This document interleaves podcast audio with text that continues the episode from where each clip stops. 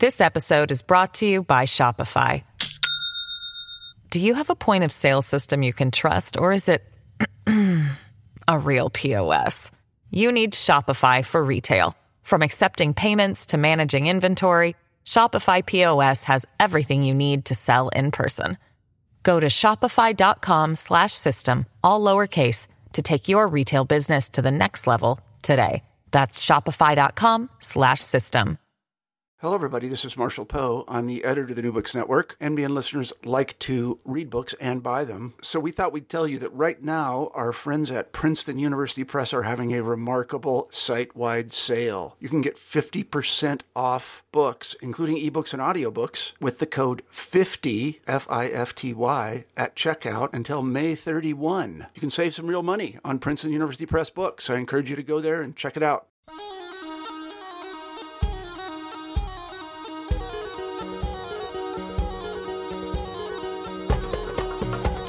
What were some of the major transformations taking place for Muslim communities in the Russian Empire of the 18th century?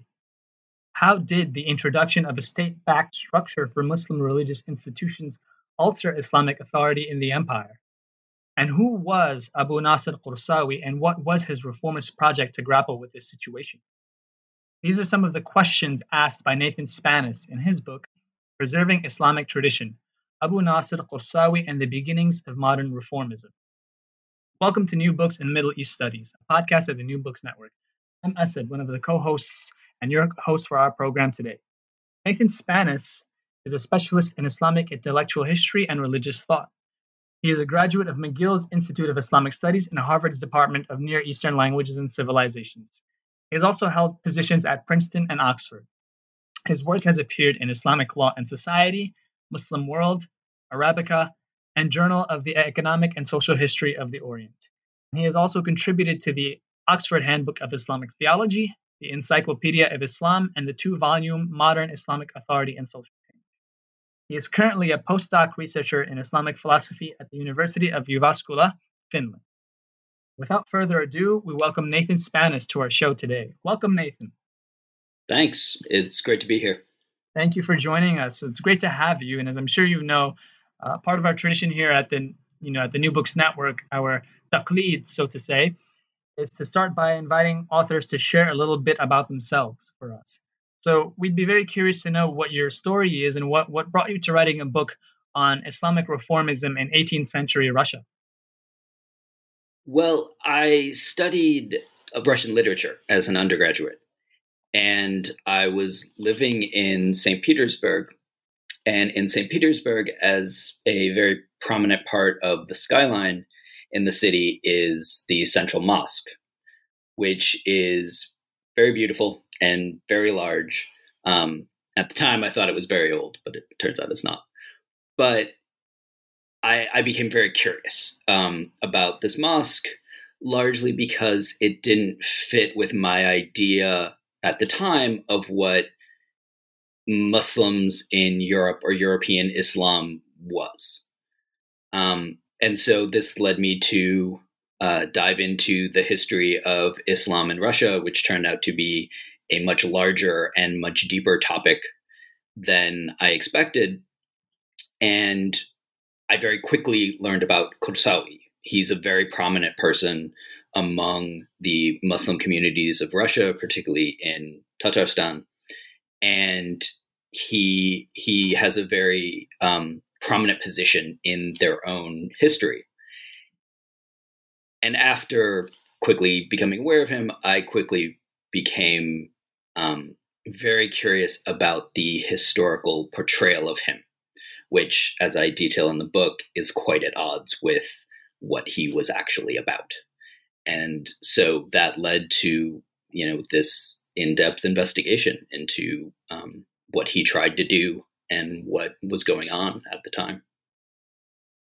You know, I, I, I'm, you know, as I was looking through the catalog of, of, of new books in the field, and when I when I, when I came across this, um, it really struck me, and I, and I found it to be very necessary. And one, you know, one of the reasons why I got in touch with you is because it, you know, the subject occupies, uh, you know, a, a space and time that many of us who are in Middle East and Islamic studies are very unfamiliar with. Mm-hmm. Um, and to start, I was wondering if you could provide us with sort of a broad historical scope of the spatial and temporal terrain that we're working with, um, because when typically when we think, you know, Islamic modern Islamic reform or reformism in the 18th and 19th century, you know, we look to the Middle East or we look to South Asia. Um, you know, Muslim Egypt or Muslim India are, are two two prime candidates, but we don't really think about Russia and what you know what was going on there. And so, before we actually talk about you know Qursawi, uh, can you can you tell us a little bit about what did Islam in 18th century Russia even look like? Well, it's important to keep in mind as, as sort of a, a, background note for all of this um, the real significance that the Soviet period has had on how we understand, I mean, basically anything involving Russia, but particularly Russian Islam. Um, because it's very common now to exclude these Muslim communities from the broader Ummah or the Islamic world. And that wasn't really the case prior to the Soviet period. Um, while these are obviously peripheral communities, they were generally considered, I mean, they certainly considered themselves, but broadly within the Muslim world, they were considered part of the Muslim world. So in, you know, Abbasid era um, geography texts, there's mentions of these communities as part of the Muslim community. Um, and it's important to note that they go back, in fact, to the Abbasid period. Um, the conversion of the kingdom of Bulgar, which is on the middle Volga, today south of the current city of Kazan, um, converted to Islam around the year 900. Um, so Islam actually predates Christianity within the territory of Russia. That really the, challenges a lot of our a lot, a lot of our, our, our historical understandings of uh, even even prior to modernity. Yeah, absolutely, certainly, um, and so does the the historical relationship not only between Muslims and Russians in this territory, um, but also between um, the, these sort of more peripheral parts of the Islamic world and the more central parts. Um, though geographically very distant, um, uh, Kazan is, it, especially in pre-modern times, pretty accessible to the center of the Islamic world. The Volga River um, flows directly into the Caspian Sea, and so uh, trade and transmission between uh, certainly northern Iran and Central Asia and these parts of um, what we generally call Inner Eurasia. Um, I mean, certainly long predates the the 10th century and was really important in spreading Islam and different parts of Persianate culture. Um, I should say, just as a slight aside, um, when I use the term Russian here, I, I'm signaling ethnic Russians, not sort of citizens of Russia which is a distinction that exists in Russian but not in English. Um, so if I can, if I can ask, um, within the actual the actual community in the in you know the, the, the Bulgar Muslims um, uh, in the 18th and 18th and 19th centuries, how what was their relationship to the state and how how did it change? What were there were there i know you you, you write you write in depth um, about the, the, the complex uh, you know contestation uh, of religious authority that, that that and the negotiation that took place between the, the between the ulama and and the state. Um, can you can you can you elaborate a little bit on that? Sure. So these communities were conquered by Russia by by Muscovy um, in the 16th century, and beginning in 1552 and basically lasting until the 1590s. Um, the basically the whole of Inner Eurasia was conquered by Russia, including these large numbers of Muslims. But as far as we can tell, the initial conquest didn't change a whole lot about the day to day for these societies there wasn't a push to convert the local populations. Um, and there also, the, the Russian state at the time was not particularly powerful or centralized. And so there was a lot of variation from locality to locality which allowed Muslims the space to pretty much go on their day to day lives as they had been previously. And in fact, there are a, a, fairly significant number of Muslim military elites who switch sides after the conquest and they continue to hold elite status and remain Muslims. In the 17th century, the Russian state, particularly among, particularly under the Romanov dynasty, really pushes for more centralized power. There is now a formal push to convert the landholding elites to Christianity, although not the vast majority of the population. That leads to most of the elites either losing elite status or converting to Christianity. And in the 18th century, this, this story really begins to change. Under the reign of Peter the Great, in the beginning of the century, there is this real push for state power. And this push for state power is across the board. So it involves a takeover of the Russian Orthodox Church by the imperial government, making it officially subordinate to governmental institutions. And that was driven by a recognition by Peter and the imperial court that the Orthodox Church was really the only institution that had direct contact with the mass of the population. Russia is obviously very large and it has a very rural population at the time. And so the only way to effectively govern and administer most of its subjects is through the church. And that really drives why uh, Peter takes the church under direct control. That doesn't work for non Christians, of which there were a significant number, not just Muslims, but also Jews and in parts of Asia, Buddhists. And so there comes a push to convert everyone in the empire to Orthodox Christianity.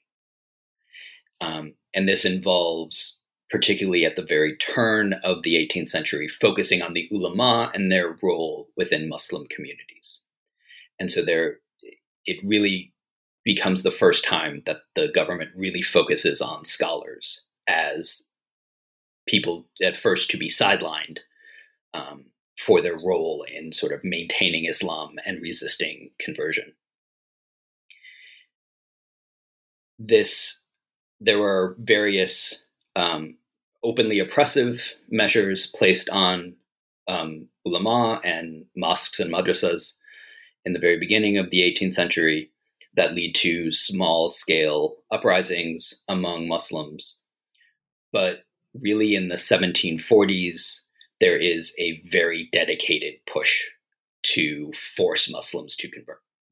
So there were arrests of scholars, the burning of huge proportion of the mosques around the empire. Um, the children were taken away from Muslim parents. Uh, the Muslim population of Kazan was kicked out of what had been their neighborhood since the 16th century and forced outside of the city walls. And really, very openly um, antagonistic and repressive measures that are remembered among the Muslim communities at least until the 20th century um, as being really a really horrible time for them. It's not successful by and large. The number of converts is pretty tiny and is seen as uh, very superficial. And these projects are abandoned um, in the 1750s the reign of Catherine the Great, who comes to power in 1762, brings an entirely new attitude. There is still this push for state centralization, but there's an understanding that Russian subjects don't have to be Christians to be good subjects. And in fact, it's in the government's best interest to work with these communities, these non Christian communities, to basically make them more productive and loyal subjects. And that leads to a series of measures that both offer a degree of tolerance and acceptance to Muslims and also brings them into the imperial bureaucracy as Muslims. So it seemed it seemed that the, the agenda was more, it, they they sort of tweaked their agenda rather rather than suppressing it entirely. They, the the Russian authorities decided to regulate it um, through bureaucratic uh, mechanisms. Would that be accurate? Yes, that that would be totally accurate. And it, this isn't merely in terms of religion. Um, so Russian society was organized around a series of legal estates. So a person and their descendants' legal status was determined by the estate. So peasants, townspeople, merchants, nobility um, were those were the leading categories, and Muslims were by rule only peasants or townspeople prior to um, the 1770s. And it's at that point that they are allowed into the merchant estate, which brings actually really considerable prosperity to a lot of these communities, especially in urban centers. And small numbers are admitted to the nobility. And that stands with their sort of socio legal economic status. And then in terms of their religious status, in 1788, there is the establishment of the Spiritual Assembly of Mohammedan Law, which is in large part modeled on the Orthodox Synod, which was the governing structure for the Orthodox Church established in the 1720s under Peter the Great. And so they are given a an uh, analogous institution that allows the state to really manage their religious affairs and in turn, the ulama are brought into a similar role as the Orthodox clergy, wherein they become responsible for governing the um, large rural Muslim population. And th- this seems to basically set the stage for for Qursawi coming onto the scene, right? The star of our show. Um, so let, let let's talk about let's talk about him now. Who was, you know, who was Abu Nasr Qursawi? Um, what was his central mission? What was his legal epistemology? It, it seems that he wasn't really uh, very happy with these developments, um, and he, he he made it a point now to to to tackle specific uh, concepts within Islamic legal thought, such as taqlid and ijtihad, uh, and redefine and reinterpret them. So, uh, how did how did he come onto this scene, and what was his in broad in, broad strokes before we move into the details what was what was his uh, uh, agenda so to say? Well it's important to point out that his agenda wasn't strictly legal. Obviously law forms a large part of his reformist project but i would argue that his reformist project is not specific to law or theology or any of the other uh, scholastic fields of Islamic thought. I would argue that theology is a greater concern for him. It certainly takes up a larger proportion of his writings. But he has an overarching um, attitude towards Islamic scholarship that is is really based in a distrust and a degree of hostility towards his fellow ulama and he's quite critical and openly antagonistic towards many of his fellow scholars who he sees as essentially dropping the ball in their role as upholders of normative Islamic knowledge. So did, to give did he view them as comprom like almost like compromising by by sort of integrating themselves within the state structures?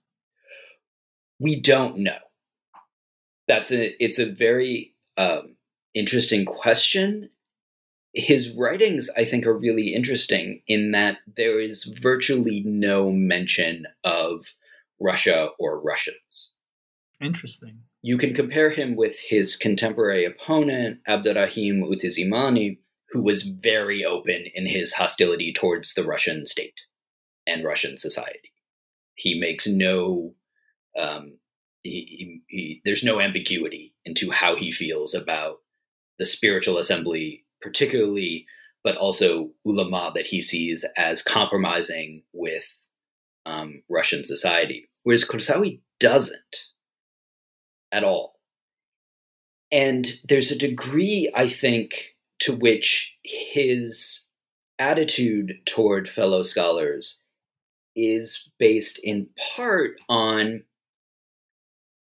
a reformist outlook towards the Islamic scholarly tradition and its history in the post classical period as a whole. And we can see that in his debates in Bukhara, which was not under Russian rule at the time and was not subject to these same strictures.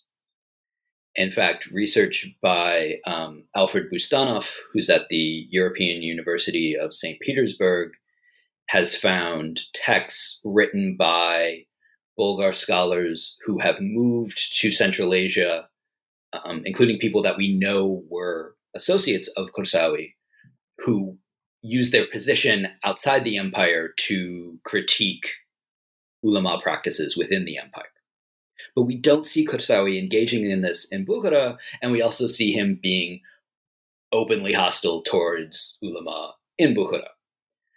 So it's not merely an issue of compromise or of the co opting of scholars by the Russian state.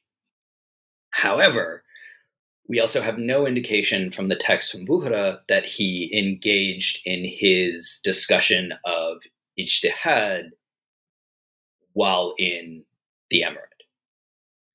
And so that is uh, one of the reasons that I argue that his position on ijtihad is, in fact, directly related to the takeover of Islamic institutions by the Russian state.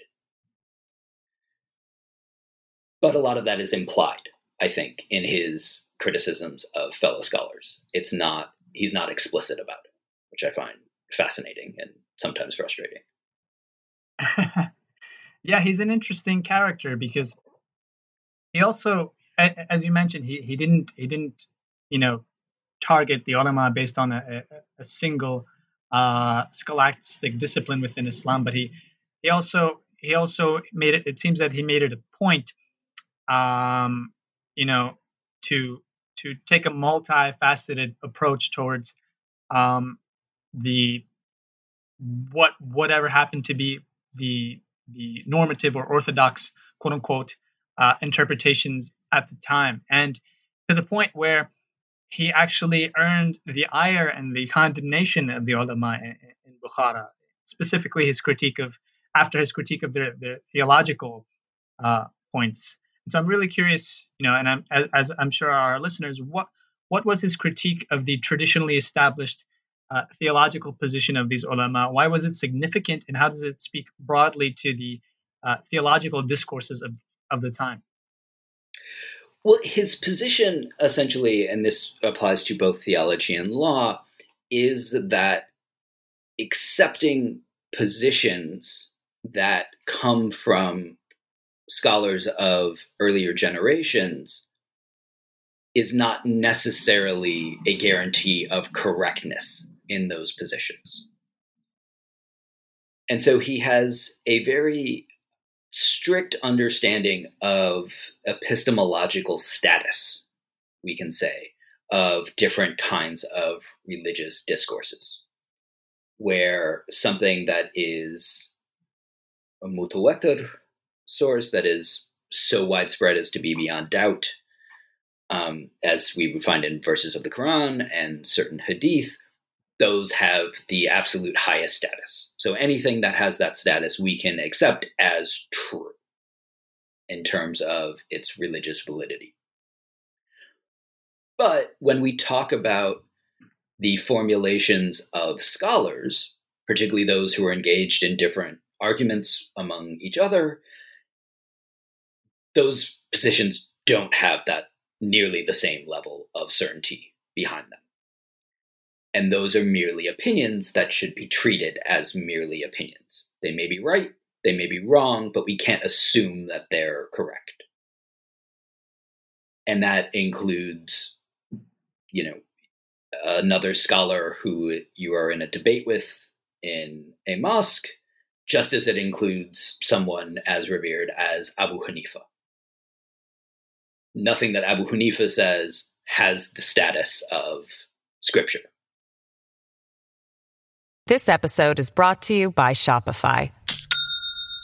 Do you have a point of sale system you can trust, or is it a real POS?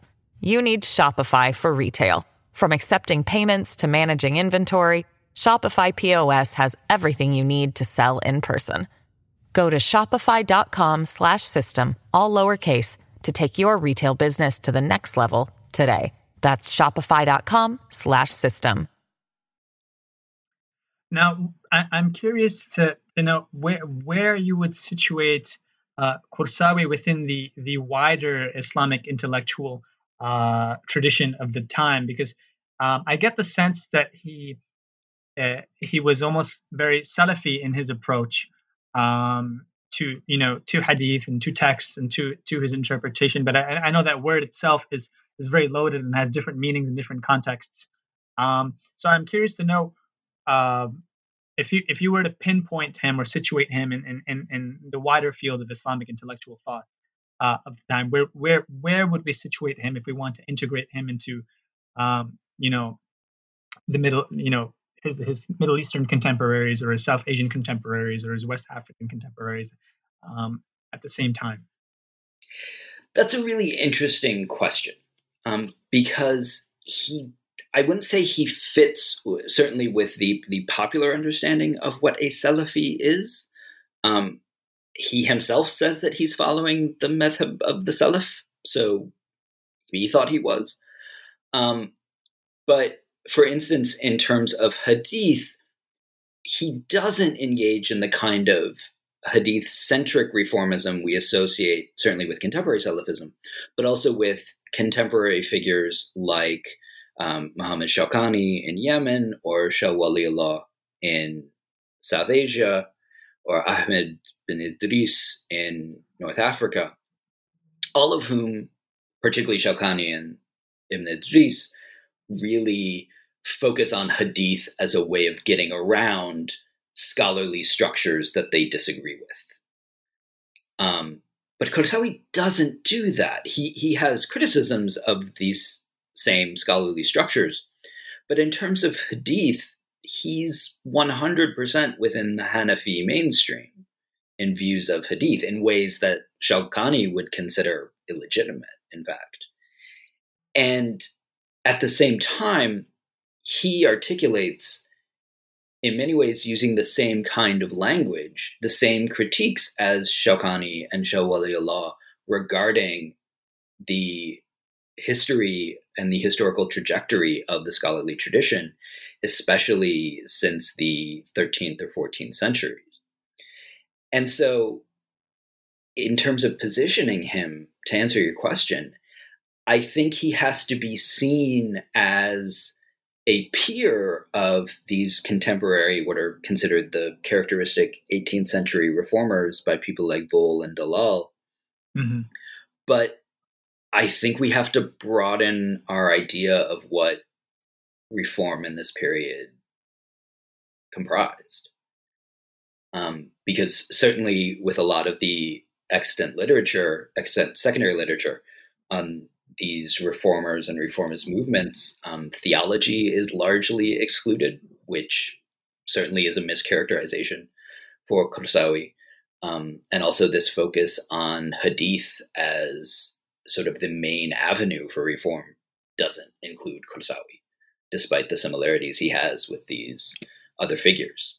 So I think one that you could call him a Salafi, but we have to understand that the definition of Salafi as used I, I, certainly in the 18th century um, probably needs to be broadened. Um, for someone like Qursawi, who, who would consider himself in this Salafi mold, I don't think he would object to learning that someone is calling him a Salafi. Um, for him, that would include people like uh, Imam Maturidi, would count as a Salaf that he is explicitly following. It would include, you know, um, Umar Nasafi.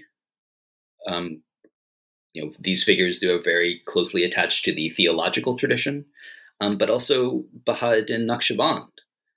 He would consider him a Salaf that he is following. And so it would have to include forms of Sufism. Um, and to exclude these forms of Islamic knowledge and forms of Islamic piety that contemporary Salafis do, I think, does an injustice to um, earlier figures for whom the term had a very different application and a different history. I want I want to take the discussion to uh, modernity now, um, because Qursawi seems to have left behind quite a legacy, and you know, as as your book is dedicated to unearthing and even uh, combating, as it concerns the popular popular perceptions of him. I'm curious, what were some of the major developments that took place post Qursawi? How were they received, and how was he remembered? And and you know, as you mentioned earlier in the in the interview, that you know you're seeking to um, shift uh, some of the per- popular perceptions, and so I'm curious to know like what that looked like after you know what what those looked like after his time. Well, the the main historical memory of Qursawi is of a reformer who rejects the authority of the ulama and calls on Muslims to approach Quran and Sunnah as rational, free thinking individuals to come up with their own understanding of the religion. And this portrayal becomes popularized in the early 20th century, especially in the 1920s.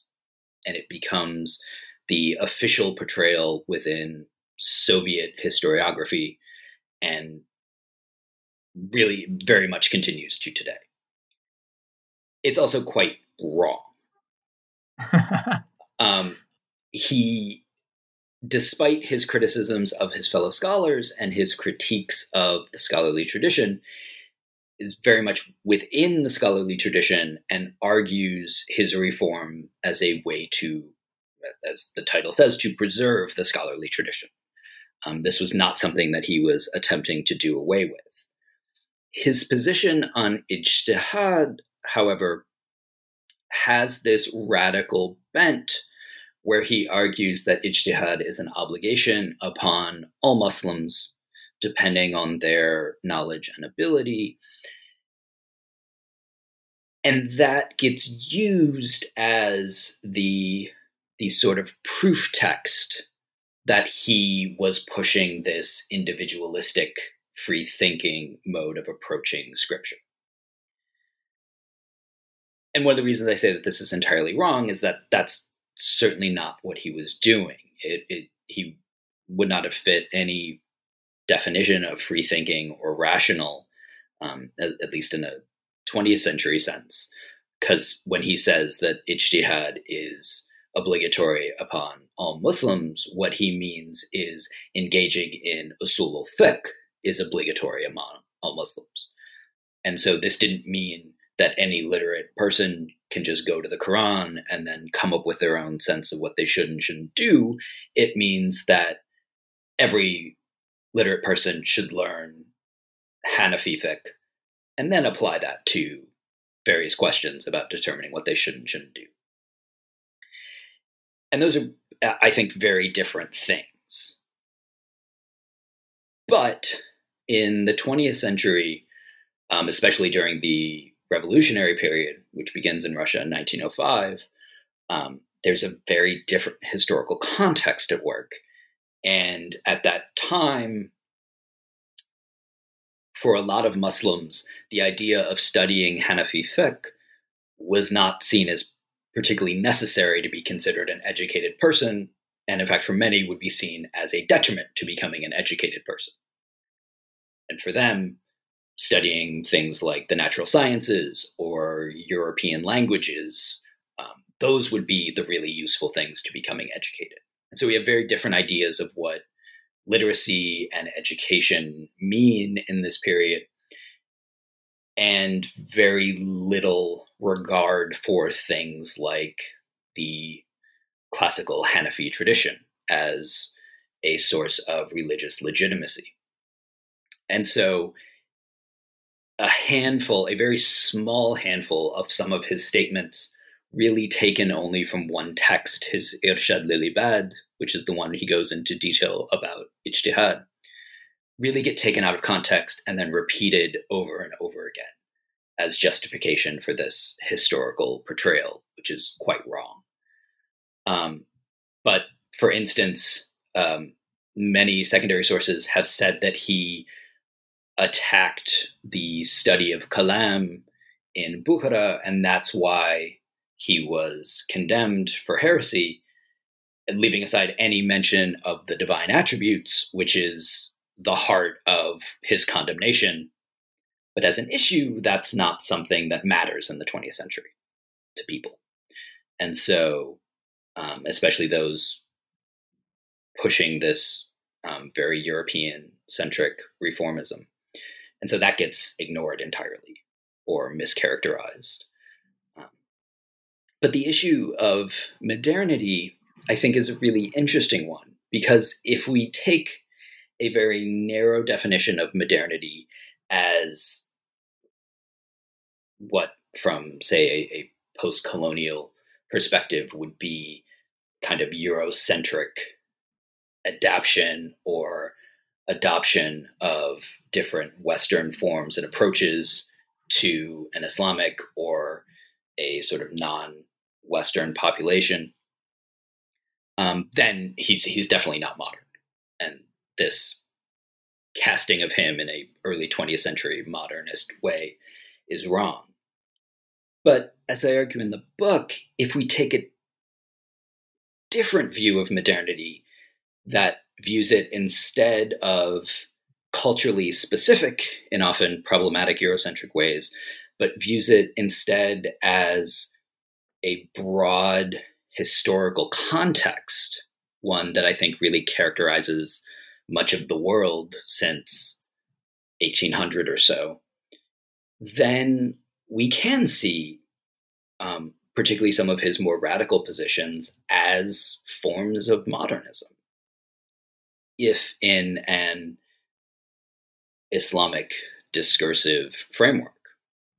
And that's what I argue in part of the book that the state takeover of Islamic institutions really constitutes a societal shift um, among the Muslim communities of the Russian Empire that not only marginalizes and undermines their religious institutions, but really reorients their society toward Russian society, Russian imperial society, that is functionally for them secular, in that it has no relationship to their religious morality.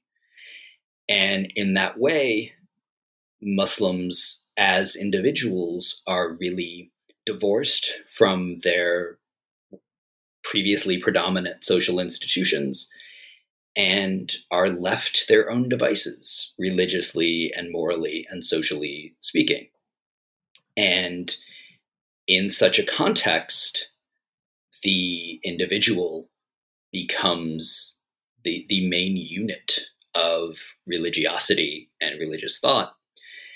And so Qursawi focusing his understanding of ijtihad on the individual I think, really reflects that changed context. And in the same way, his contemporary Utizimani, who I mentioned earlier, who was very much against Russian rule, he also takes a radical position um, in favor of taqlid that also focuses on the individual to the exclusion of the ulama. And I think that both of these, though very much opposed to each other, are equally an understanding of a society that has been altered in a real significant degree, and that the individual becomes now the main focus for Islamic normativity and religiosity.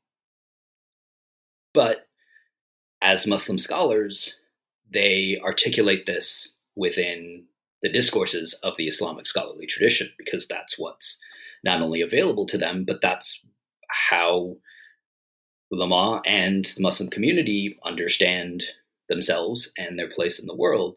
And so you get, you know, these these very, I would say, characteristic uh, approaches to the religion and religious thought that I, I don't think would make sense 100 or 200 years earlier. They really are characteristic of that period and the changes that are going on at the end of the 18th century and the early 19th century, which is part of modernity. It seems that he was he was he and his contemporaries were um, trying to sh- strike a balance by you know between fidelity to the historical tradition and also um, you know creative reinterpretation that may diverge from what preceded them um, and that that's the sense that I get from from from from his uh, from your from your writing on Qursawi is that he was he was neither entirely you know he didn't he didn't throw the baby out with the bathwater so to say. He didn't he didn't throw out the entire tradition um, but he, at the same time he didn't he didn't really want um, to, or at least, in fact, he probably even couldn't, even if he wanted to, uh, you know, replicate its its forms um, in from from non-modern or pre-modern uh, spatial and temporal contexts. I think that's true. Yeah, and it's interesting um, that we can't really speak much of his successors who carry on this project beyond a, a, the small number of followers he had during his life. And then Shahabuddin Marjani, who is this major, major figure who lives in the middle of the 19th century. But even Marjani really starts to um, not deviate because that makes it um, seem like I'm judging, but he he he abandons some aspects of Qursawi's reform project um, and, and I think he probably considered it unfeasible. But really, after Marjani, there's no one who continues this because Qursawi is so indebted to ways of thinking that are part of the scholarly tradition. But by the end of the 19th century, the scholarly tradition is really falling apart. Um, there is a, a case, I, I, don't believe I mentioned this in the book, but um, as a major figure, uh, Muhammad Jan Borudi, who was a student of Marjani's, and he becomes a major uh, ulama leader in the early 20th century. And he has his own madrasa in Kazan, which is one of the largest. And his students in 1904 or 1905 stage a walkout because he kept teaching them kalam and they just got tired of it. and it's stuff like that where by 1905 and this is becomes apparent with the revolution and the loosening on press restrictions in that year you start to have even among uh, Borudi's own student body you start to have explicitly marxist journals published by madrasa students and in that context going on about the importance of understanding you know, Hanafi usul al-fiqh texts from the 10th and 11th centuries doesn't motivate anyone. No one, no one's buying that anymore. And so it, it becomes a very different historical setting to argue the things that Qursawi does just a century, century earlier. Because by that point, it, it doesn't have the relevance it had. And for people who would insist upon learning Hanafi usul. Um, by the 20th century, that becomes a very conspicuous kind of position to take, and one that becomes in itself very controversial. And so, fascinating. His his, his reformist project, it it it seems it's definitely a unique from the perspective of 21st century Islamic studies. Um, but I think it's also it's a bit idiosyncratic for the time.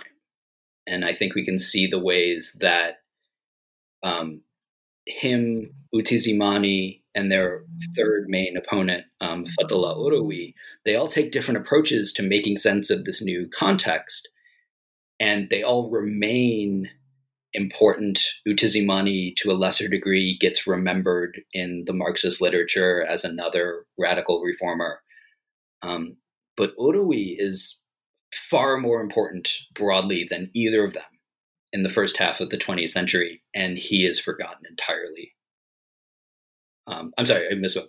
Far more important for the first half of the 19th century, and he gets in, forgotten entirely by the early 20th century.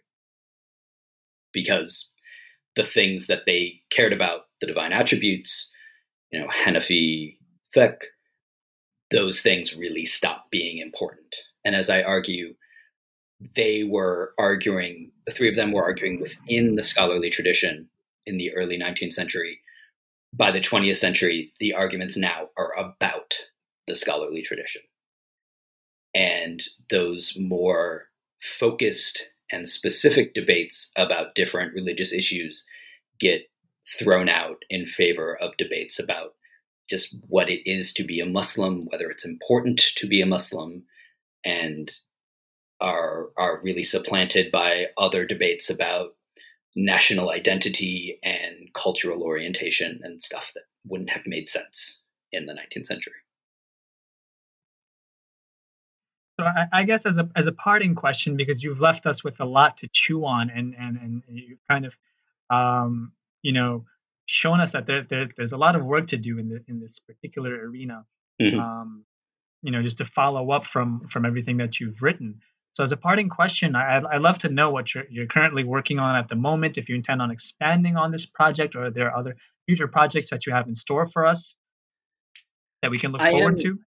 I am interested in expanding this. I, I want to look more at the the different forms of Islamic reformism that pop up in the early 19th century through this um, this theoretical framework that I attempt to develop for understanding modernity and modernism in the book, um, and and just to say, in light of debates within the field of Islamic studies, that I am I am firmly on the side of we need to expand our methodological toolbox regarding different approaches, and that this just the text, ma'am approach, right, it should not be a point of pride for the field. Um, and so I, am attempting to do that in ways that's more comparative. Um, I, I, certainly don't want my uh, my analysis of Qursawi's thought to be seen as this, you know, very weird marginal thing that was happening in this, you know, tiny insignificant periphery of the Islamic world. Because I think there are a lot of um, insights we can glean from certainly Qursawi's example that can then be applied to, um, as I mentioned, his 18th century contemporaries to understand a lot of the internal dynamics of the scholarly tradition and understand, especially around 1800, what is going on globally and how that affects what what I think comes to be the abandonment of large forms or large elements of the scholarly tradition around the world. Um, and so I'm interested in looking at that and then similarly my my pet project is combining different forms of islamic thought and philosophy and combining that with forms of radical leftist political thought and ways we can make sense of the current global environment um, in in certain Islamic ways. Well, you've you've given us a lot to chew on, Professor. Um, there, there, there's very clearly a lot more research that needs to be done uh, in this particular arena. And so, as a parting question, we'd all be really curious to know what you're currently working on at the moment. Um, if you intend on expanding this project, or if there are other projects you, you, you're you're you're working on, um, anything new that you have in store for us, um, please do let us know. It's been it's been a great interview. I I'm currently I'm working on um, really expanding um, this research into Qursawi and his contemporaries into a broader study of Islamic reformism and modernity at the beginning of the 19th century, and the ways that Qursawi's example can really broaden our understanding of the the more uh, prominent 18th century reformers and uh, really engage with uh, some of these questions on a more global scale. Um, I am very, uh, in light of current debates uh, within the field of Islamic studies, I'm, I'm very firmly on the side of the uses of theory, and that I think we need to expand our methodological toolbox in terms of analyzing, you know, the the huge scope of different historical and religious phenomena that falls under Islamic studies. And I, I think that um, there are different ways that Qursawi's example and the theoretical approach that I try to develop in the book can be useful for understanding modernity within the Islamic world um, a, on a broad scale and, and, ways to to look at different forms of interaction between the Islamic scholarly tradition and the modern state and the colonial state um, in this time period around the world. So I'm interested in expanding the project in that direction. Um, and I also have my my pet project on combining different forms of Islamic thought and Islamic philosophy, both in historical and contemporary forms, um, with different elements of radical leftist political thought um, in a way that can sort of help us understand modernity and the current uh, global circumstances we find ourselves in. Um, but that's uh, my own little pet project and have no idea when that will potentially appear. Well, that sounds really exciting, Professor. I'm looking forward to having you on our podcast again when you know when when these projects are out. Um, there you have it, folks. Preserving Islamic Tradition, Abu Nasir Qursawi and the Beginnings of Modern Reformism by Nathan Spannaus. Get your hands on it today. Thank you, Professor, for joining us today. Thanks for having me.